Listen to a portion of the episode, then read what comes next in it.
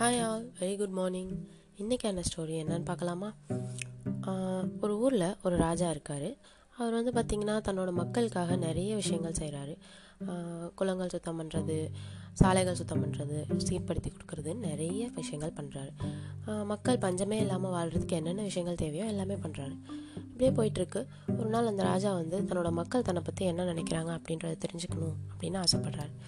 சரின்னு சொல்லிட்டு மாறுவேடம் அணிந்து ஊருக்குள்ளே போகிறார் ஊருக்குள்ளே போகிற ராஜாவுக்கு அங்கே மக்கள்லாம் வந்துட்டு பஞ்சமே இல்லாமல் சந்தோஷமாக வாழ்கிறத பார்த்து ரொம்ப சந்தோஷமாக இருக்குது ஆனால் அவருக்கு ஒரு அதிர்ச்சியாகவும் இருக்குது என்னது அப்படின்னு பார்த்தீங்கன்னா அந்த ஊரில் இருக்க மக்கள்லாம் ஒரு ஒருத்தரும் ராஜாவை பற்றி ஒரு ஒரு மாதிரி பேசுகிறாங்க ஒருத்தர் வந்து ராஜாவுக்கு வந்துட்டு பொழைக்கவே தரல அதான் இப்படி வந்து இருக்காரு அப்படின்னு சொல்கிறாங்க இன்னொருத்தர் வந்து இந்த ராஜா வந்து எதிரி நாட்டு ராஜாவை பார்த்து பயப்படுறாரு அதனால தான் இந்த மாதிரி எல்லாம் அப்படின்னு சொல்கிறாங்க இன்னொருத்தர் வந்து பார்த்திங்கன்னா அந்த ராஜா வந்து ஒரு காசை வந்து வேஸ்ட் பண்ணுறாரு அப்படின்னு சொல்லி சொல்கிறாங்க இதை கேட்டோடனே ராஜாவுக்கு ரொம்ப கஷ்டமாக போயிடுது நம்ம வந்து நம்ம மக்கள் நல்லா இருக்கணும் அப்படின்றதுக்காக இவ்வளோலாம் ஆசை ஆசையாக செஞ்சோம். ஆனால் அவங்க வந்து நம்மளை பற்றி இப்படிலாம் பேசுகிறாங்களே அப்படின்னு சொல்லி அவருக்கு ரொம்ப கஷ்டமாயிடுது அப்போ வந்து அவர் சோகமாக ஒரு கோயிலில் போய் கோயில் வாசலில் உட்காந்துருக்காரு அப்போது ஒரு பாட்டி வராங்க.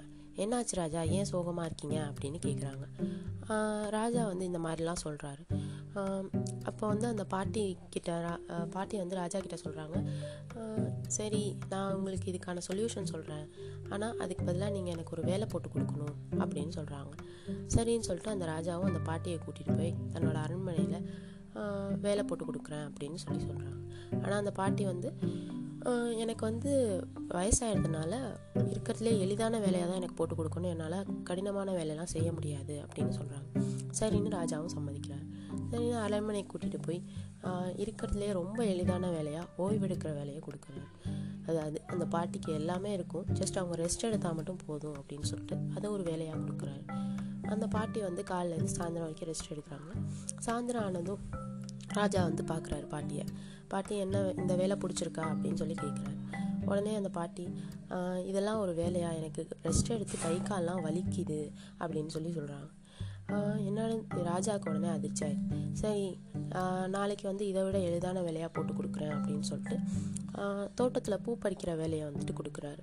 அப்படி கொடுக்கும்போதும் அடுத்த நாள் ஈவினிங் ஆகுது. பாட்டியை போய் பார்க்குறாரு.